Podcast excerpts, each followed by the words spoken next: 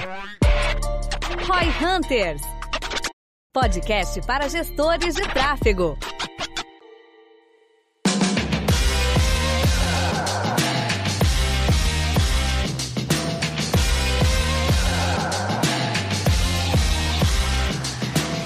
Vendas de alto ticket, como que é na prática esse tipo de venda, campanhas desse tipo, as próprias negociações, o que que de fato afeta esse tipo de venda hoje em dia? É, é bem mais complexo gerar demanda para uma empresa B2B, por exemplo, que tem uma venda mais complexa, que eu preciso às vezes integrar e desenrolar com um time de inside sales. Pensa na HubSpot, na Salesforce, na Gestão 4.0, na V4. Como que eu vendo um software, um produto ou um serviço que na maioria das vezes é B2B ou em linhas gerais tem um alto ticket? Cara, eu acho que a primeira questão para começar esse podcast é o que, que é auto ticket, né? É, parece meio brincadeira, meio quase que, como é que chama? Filosófico isso, mas é muito diferente eu falar, ah, vou vender aqui um produto de 20 mil reais para uma empresa que fatura 10 milhões do que para uma empresa que fatura 100 milhões. Então, acho que o primeiro ponto é meio que isso, né? O que, que é auto ticket para você? E tem muito a ver com a questão do tamanho do mercado. Acho que só o ticket não é o ponto que define a complexidade da parada, né? Porque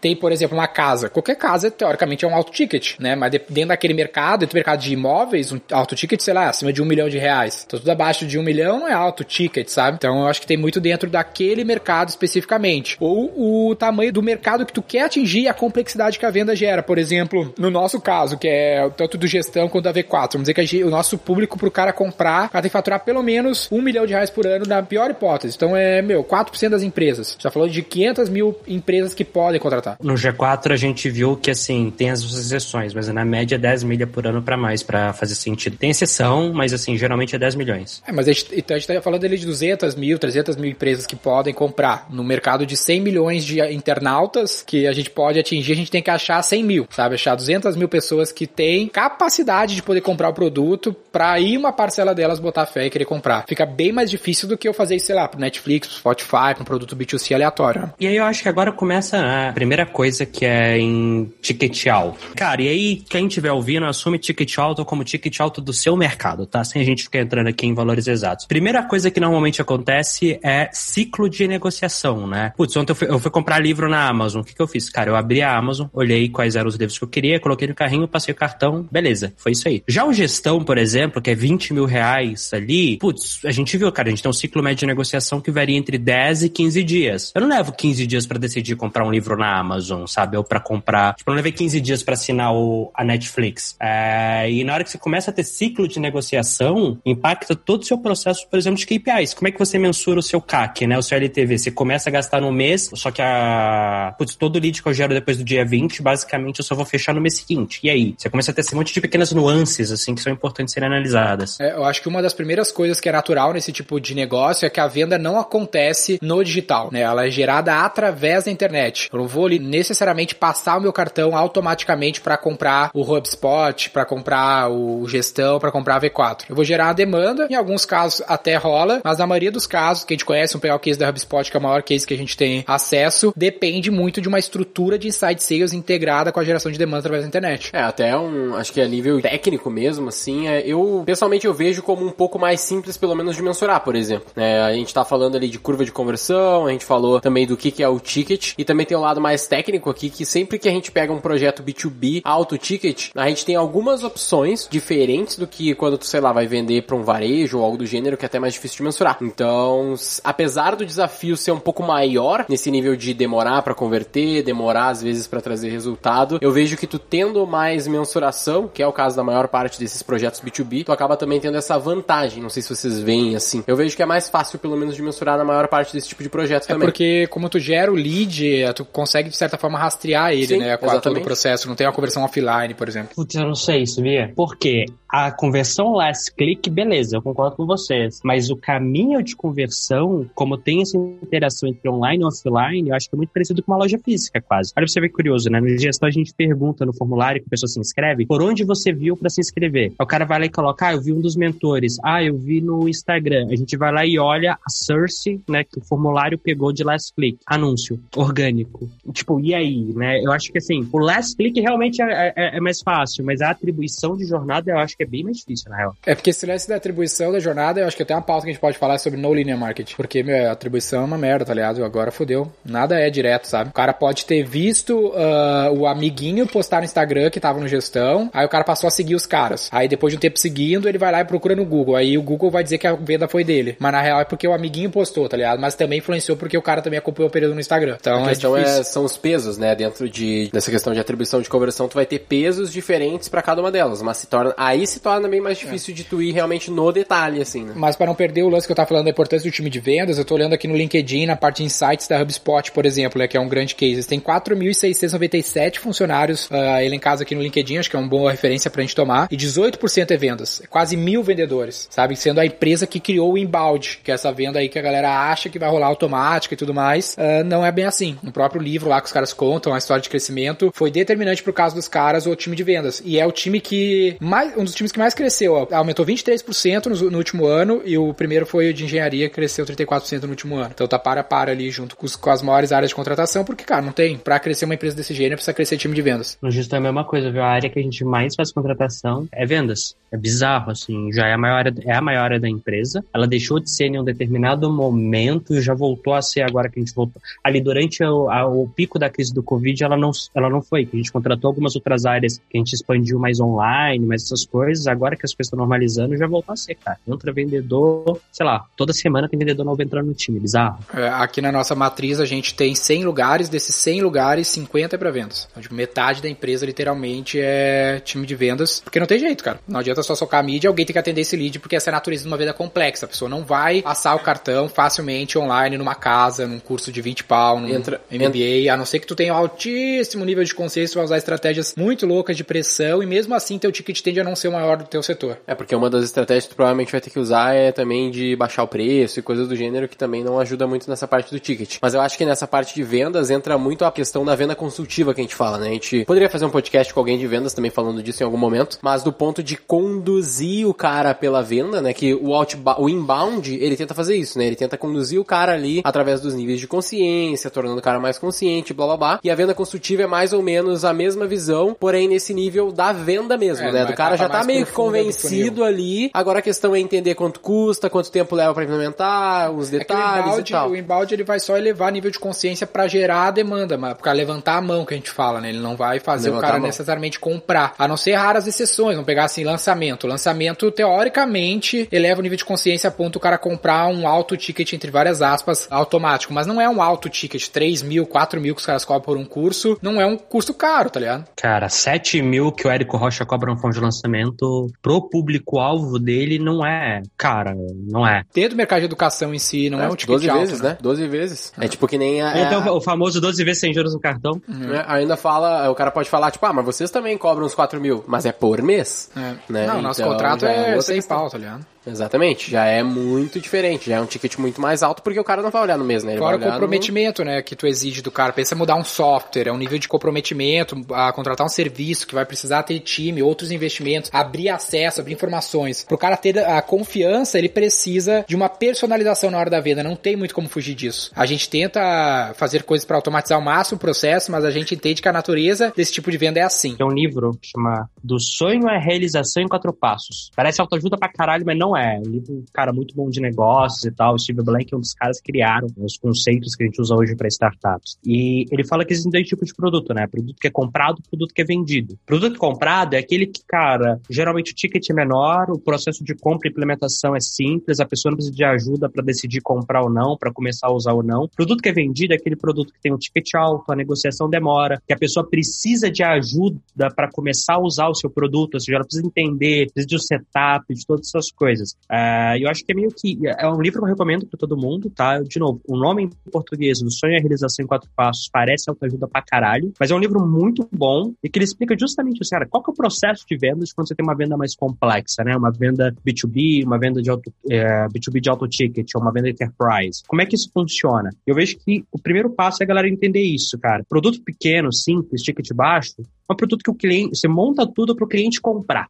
Você deixa o mais no-brainer possível para ele comprar. Já um produto desses, não. Um produto, de, tipo, no gestão, você não consegue, por exemplo, entrar, clicar e comprar. Por quê? Cara, porque é 20 mil reais. É difícil pro cara topar simplesmente fazer se ele vê se ele, ele for tomar a decisão ali de comprar ou não. Então a gente joga para um time comercial, ligar, explicar, tirar dúvida, entender se faz sentido o cara tá presente ali, né? Porque às vezes, cara, ele é o cliente errado que vai dar ruim se ele entrar na turma. Já teve casos assim que o nosso time comercial ele falhou no processo de seleção e entrou uma pessoa que não estava alinhado, putz, não foi legal nem para a pessoa, é, a pessoa em si não tirou tanto proveito e para a experiência da turma também não foi, não foi tão legal. Então a gente não deixa o cara comprar, porque a gente entende, esse produto não é comprado, ele é vendido. Preciso do time comercial ali atuando junto com a pessoa. Acho que essa é uma reflexão que tem que fazer. Putz, muitas vezes a gente quer simplificar o processo de compra para o cliente e dependendo do seu produto, especialmente nesses casos de enterprise, B2B, auto ticket, às vezes você não quer simplificar tanto assim. Você quer forçar ele a falar com o time comercial para o seu time comercial garantir a maior taxa de conversão possível. Né? Tem um pouco dessa reflexão que é meio contra-intuitiva e que, cara, dependendo do seu negócio, isso faz parte. É, e para aqueles caras que acompanham a gente aqui uh, no geral, né, e não necessariamente trabalham com tickets altos, eu vou até para um outro lado assim bem rapidinho, para não fugir muito do que o Daniel quer falar ali, mas que é relacionado a não complicar, mas sim trazer um acompanhamento da venda até para produtos mais simples. Por exemplo, a gente atende o cliente de varejo aqui do Sul, a gente cita ele várias vezes, né? E a gente, a, a gente poderia ter vendido para ele a ideia de trabalhar o e-commerce, por exemplo. Vamos trabalhar o e-commerce, vamos botar um milhão de reais no e-commerce e é isso aí, que vai ser simples, venda automática e fechou. Mas a gente foi totalmente por um outro lado, que é de fortalecer as lojas físicas, entregar um telefone para cada gerente de cada loja, para que eles façam as vendas através de WhatsApp. Então, mesmo sendo um ticket bem menor, a gente tá indo por esse outro lado aí, faturando alguns milhões já por mês nesse processo. Então, apesar de não ser um ticket muito alto, também a encaixou, parte da né? venda consultiva também é. encaixou. Às vezes encaixa a venda consultiva dependendo do modelo de negócio da loja. É que assim como o cara não consegue escolher se ele vai ou não de gestão 4.0, muitas vezes o cara não sabe escolher exatamente qual a melhor geladeira, por exemplo. Então, também encaixa ali uma venda consultiva de certo modo. Deixa eu falar aqui o que eu acho que a galera quer ouvir, que é uma vez que beleza, entendi essas premissas, como que eu alcanço? Aí fica difícil alcançar com o tráfego, que é a nossa pauta aqui, né? Tipo, vou pegar alugando lá, que é um cliente nosso aqui, que o cara vende franquia de 500 pau. Como é que eu faço para alcançar o cara que quer gastar 500 pau numa franquia? Ou pagar 20 mil no gestão, contratar V4? É, eu tenho umas ideias aqui, depois o João pode falar aí também, que ele é mais da parte de growth e técnica. Sim, no gestão a gente faz tráfego, cara. É, mas é, como? Mas é aí que tá, a questão agora é entrar no como. Não vem falar como se fosse fácil, é, que eu sei que esse custo lead aí não tá fácil. É, tu não reclama toda vez. Melhorou, viu? Melhorou pra caralho. A gente reduziu em 30% o custo por lead, meu amigo. Aumentou em 20% o volume e reduziu em 30% o custo. E o SQL, como é que tá a qualidade da oportunidade? É. Porque lead barato... Aumentou 25%. A 25% da qualidade ou, ou do custo? A qualidade, o volume. A gente quase dobrou o investimento. A gente reduziu o custo por lead em 30%, aumentou 20% o volume total e 25% o volume de SQL. No caso, MQL, né? Não SQL. Volume de MQL. A gente fez mágica aí nos últimos um mês e meio, cara. Conta pra nós que a gente tá fudido aqui. Já, já conta aí então, já fala o que, que vocês fizeram aí. Acho que é legal a gente fazer essa sabatina. O que que tu faz e o que que tu fez pra otimizar? Acho que é melhor pra balizar assim, é o que que tu vinha fazendo e como tu otimizou. Já que tu Bota trabalha com B2B de alto Bota ticket. Pra fora Tira técnica. pra fora essa estratégia aí. Teve assim, teve dois pontos. Cara, o primeiro deles foi testar público, beleza. Mas o segredo, o segredo mesmo, foi criativo. O, uma coisa que a gente tá testando cada vez mais, né, é o setup de pre-frame que a gente tá fazendo para as pessoas converterem ou não. Então antes, assim, todo mundo pensa, ah, vou fazer o anúncio pro cara clicar e a landing page converter. Só que o que a gente começou a pensar? Como que eu faço não só o cara clicar mais nesse anúncio, mas ele já ir mais condicionado a converter? Então, por exemplo, os nossos anúncios, para quem pegar agora, provavelmente ele vai ver vários anúncios que no final, tipo, são carrossel de em que o último history do carrossel é meio que uma frase do tipo, sei lá, growth, por exemplo, putz, não importa se você é uma startup ou uma empresa tradicional, existem técnicas de growth que vão te ajudar a crescer nos segmentos de, aí tem uma lista, tipo assim, varejo, logística, é, indústria, construção, tipo, todo mundo que passa com a gente e vários outros. Só que, cara, é um isso e, tipo assim, o que a gente viu? A galera se identifica, ele fala, porra, gostei desse Nardon falando aqui desse negócio, sei lá, cara, sei lá, cohorte de retenção. Pô, achei legal, mas, cara, não é para mim. Aí vem logo em seguida um outro isso falando, cara, é para você. O cara se identifica e aumentou muito, tanto o CTR quanto a taxa de conversão é, dos leads que geraram. Além de em page de si, não melhorou muito a conversão. Cara, é meio que estável, sabe? Assim, como a gente manteve o mesmo público ali, ficou mais ou menos estável a conversão da landing page. Agora, a conversão tanto das campanhas quanto desse lead em cliente, melhorou pra caralho. Eu digo assim, cara, foi, olha, os 30% teste de público, 70% foi criativo e pensar mais em tudo que aquilo a gente falou de fundamentos. Psicologia do seu cliente, o que, que ele tá pensando, o que, que ele quer ver, qual que é o preframe que você quer fazer. Criativo é sempre o lance, né, cara? Criativo, a gente tá sempre o criativo de dobrar o ROI. Vocês rodam no- na page do gestão, João? A gente roda na page do gestão e na dos mentores também. E público, João, como é que é pra galera aí que eu acho que é o maior drama, né? Como é que alcança o cara? Isso tu tá falando até aqui, tu falou só de Facebook Ads, né? Sim. Que é o foco de vocês é Facebook Ads, Instagram Ads, né? É, a gente tá começando a fazer Google Ads agora mais forte. A gente. Estão competindo com a gente lá que eu vi. Então, estão comprando nossas palavras. Não, mas eles nunca vão ganhar. Já compra há muito tempo esse gestão 4.0 aí, cara. A gente fazia o-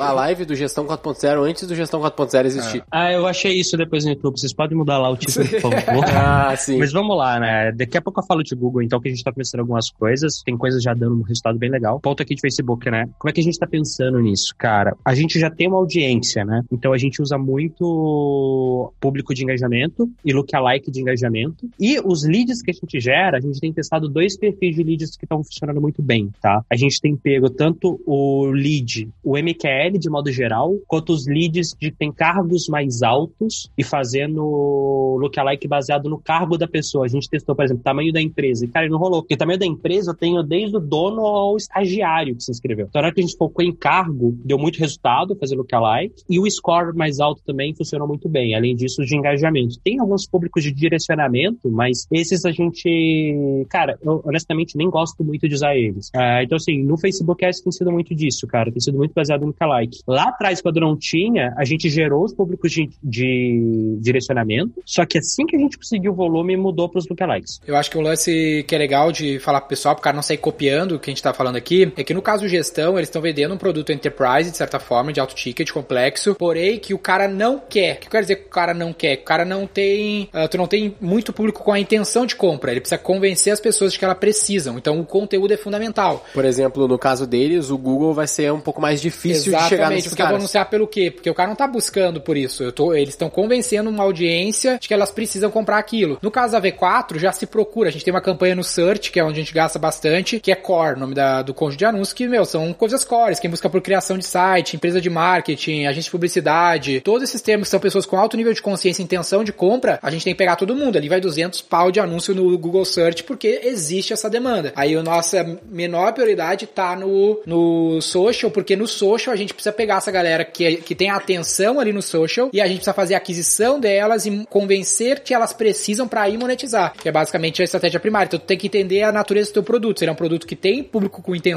de compra ou se não, tipo software. Muito software tu precisa convencer, não necessariamente. O caso da HubSpot é o exemplo. Ela precisava convencer as pessoas que ela precisava de um software de marketing. No caso de um RP, nem tanto. Muitas empresas têm RP, é mais troca de sistema e tudo mais. Então essa é a natureza que a gente precisa entender do produto para escolher o melhor canal. Assim, no gestão, o que a gente tem feito? Cara, a gente começou a fazer campanhas de branded, que a gente não fazia antes, tanto que vocês conseguiam ficar lá fazendo anúncios pra gestão 4.0, né? Mas a gente começou a fazer branding, a gente começou a targetear a galera que busca por MBA Que é uma pesquisa indireta, né? e por cursos de temas. Cara, a gente, tipo assim, curso de growth, curso de customer experience e cursos e treinamentos tem. Mas não são tão bons assim. O branding tem funcionado bem, mas meio que é, faz sentido, funciona bem, né? Agora, o que a gente tem testado cada vez mais, cara, é display e YouTube. YouTube tá sendo legal, os primeiros resultados, a galera tem gostado do resultado que tá dando no YouTube, mas a gente tem que produzir mais vídeos para lá. A gente tá conversando com o time do Google, que eles estão ensinando a gente a produzir criativos melhores para YouTube, otimizar melhor lá. Mas YouTube e display tem sido é, coisas legais, uma, uma estratégia de subsegmentação de display bem bacana. YouTube é monetização? É. É monetização, não é posicionamento, né? É, é o antes do vídeo ou é o da pesquisa? A gente tá testando as duas coisas, mas Discovery tá sendo o que tá dando mais resultado por enquanto. Mas o do vídeo não tá sendo tão bom ainda, que é o True Play to Action. Agora, uma coisa que tem sido legal é, cara, display super segmentado. O que, que a gente tem feito? Tem investido pesado em PR, então a gente tá saindo nos portais de mídia, aí eu faço anúncio no portal de mídia cruzando o URL do site, mais Thales Gomes, ou Bruno Nardon, ou Alfredo Soares, ou G4, ou, tipo assim, os produtos. E aí entra na página da Exame, que é a matéria do Thales, o Aprenda com Thales Gomes. Então,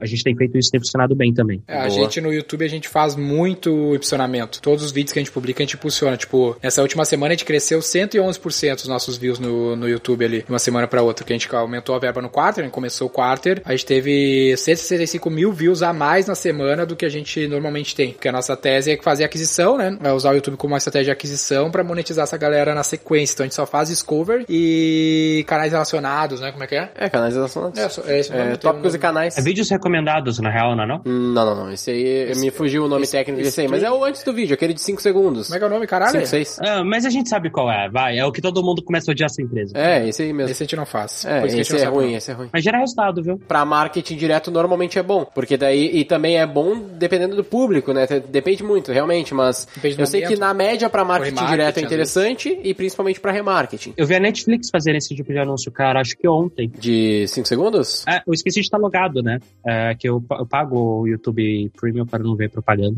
E é isso aí mesmo, sou marqueteiro e tal. Mas é, cara, o, o Empíricos me obrigou a fazer isso. Somos três, tá todo mundo É, em porque eu casa. escuto muita música, eu tenho essa desculpa. Eu tava deslogado, apareceu o trailer de um filme que a Netflix vai lançar no YouTube. E era bom? Cara, eu vi o trailer inteiro.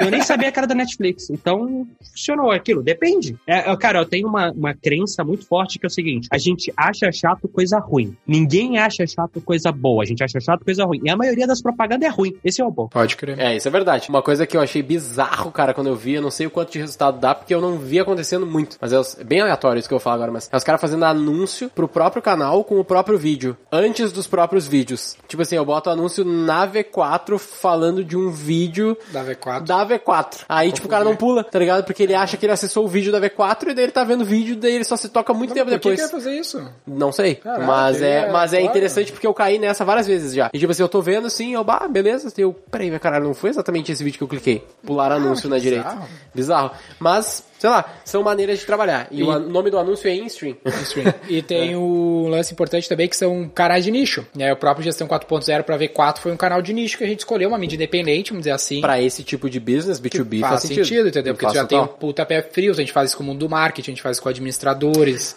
Um, um negócio que eu ia comentar só pra gente voltar no Face rapidinho é que pra esse tipo de negócio que nem o do João ali, que nem o Gestão 4.0, na minha opinião, assim, ah, majoritariamente tu vai estar fazendo monetização pra público adquirido. Porque como é um produto elevar o nível de consciência. né? É, tipo, o cara precisa sacar mais, porque ele falou ali, né, ele não usa público, por exemplo, de interesse, não usa tanto, ou usa muito pouco, que ele ganhou a escala nos demais. Ah, porque vai ser muito difícil, o CAC dele vai ser muito alto num público abertão que não conhece nada. Que não tem intenção. Agora ele pode usar para esse público pra ganhar escala num público de engajamento, fazendo uma boa campanha de envolvimento, uma boa campanha de video view, sei lá, alguma coisa do gênero, e aí depois monetizar esses caras. Eu- é muito difícil fazer sentido pra alguém ficar usando público de direcionamento eterno, sabe? Assim, até hoje eu não vi um business em que ficar focado em público de direcionamento fazia sentido. Todos que eu vi, cara, usa algum jeito pra você começar a tracionar, mas começou a ter retorno, vai pros lookalikes. Assim, eu não vi, sério, de verdade, um case em que fazia sentido pro business a longo prazo, o core da estratégia dele, Escalar com interesse. é, cara, tipo, você faz interesse até que você conversão bastante, tipo, putz, agora esse segmentado e fazer. Não, não conheço. Mas tu não faz interesse pra aumentar a audiência, tá? ou tu faz também lookalike pra aumentar a audiência? Preciso lookalike pra aumentar a audiência, cara. Eu só uso interesse quando, tipo assim, eu meus lookalikes estão parando e eu preciso de novo, eu uso interesse. Se não for isso, cara. Tu segmenta lookalike ou não? Não, eu,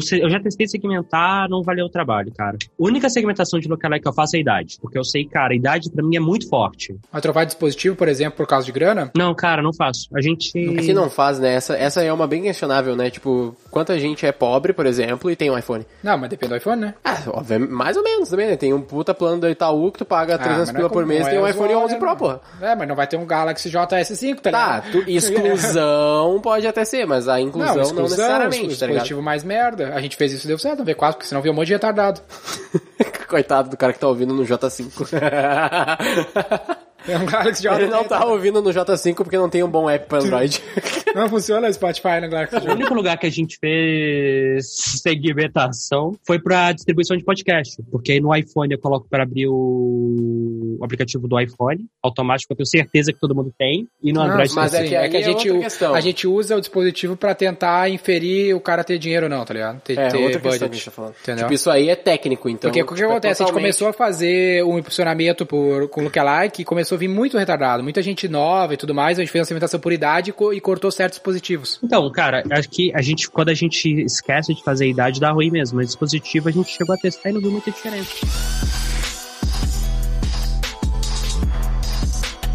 Esse mês, então, pessoal, que gerar o link no, na descrição e indicar pros amiguinhos. Quanto mais amiguinhos clicar no seu link, maior a tua chance de participar de uma gravação junto com a gente, mentoria. Qual que é o nome de quem ganhou? Ganhou um cara, que eu não sei o nome, que um dia vai estar aí. É o cara lá, aquele que. Aquele lá, esse Aquele que ganhou. que- Quem ganhou que sabe, ganhou. porra. Quem ganhou sabe, e quem não sabe vai saber quando sair no ar o podcast. Vai gravar lá pro dia 20 com ele e aí a gente vai seguir nessa sequência aí que foi legal. E ele indicou cento e poucas pessoas, pessoal, nem é muito. Depois Pô, faz um stories e consegue mais. Eu até me esforcei pra buscar aqui quem ganhou, mas a mensagem que o Rodrigo mandou foi: o cara que ganhou a mentoria falou não sei o quê. Então a gente não sabe o nome dele de fato. Ele é o cara. Mas é, é o cara. O cara ganhou. Ele é o cara. Tomara que você ganhe se vocês for bom. Lembrando também, siga a gente ali no Instagram, né? A gente tem todos os Instagrams aí disponíveis Só com procura muito pelos conteúdo. nossos nomes e o da V4 que é Nomes pra achar, cara, porque nosso SEO é top. Exatamente. É no Google a gente tá. Uma reflexão final. Descubra se o seu produto é vendido ou comprado e crie sua estratégia com base nisso. Chablau. Fica do brabo aí, mano. Ele tá ficando bom mesmo. Puta que pariu. Boa. Antes ele era que nem o Gui, não tinha as frases. Que nem o Gui É, não mas eu vou, mas eu vou evoluindo nas pautas. Deixa pra mim. Eu sou o Guilherme Lippert, Equity Partner da V4 Company. Sou o Denner Lippert, fundador da V4 Company. E o nosso negócio é vender o seu.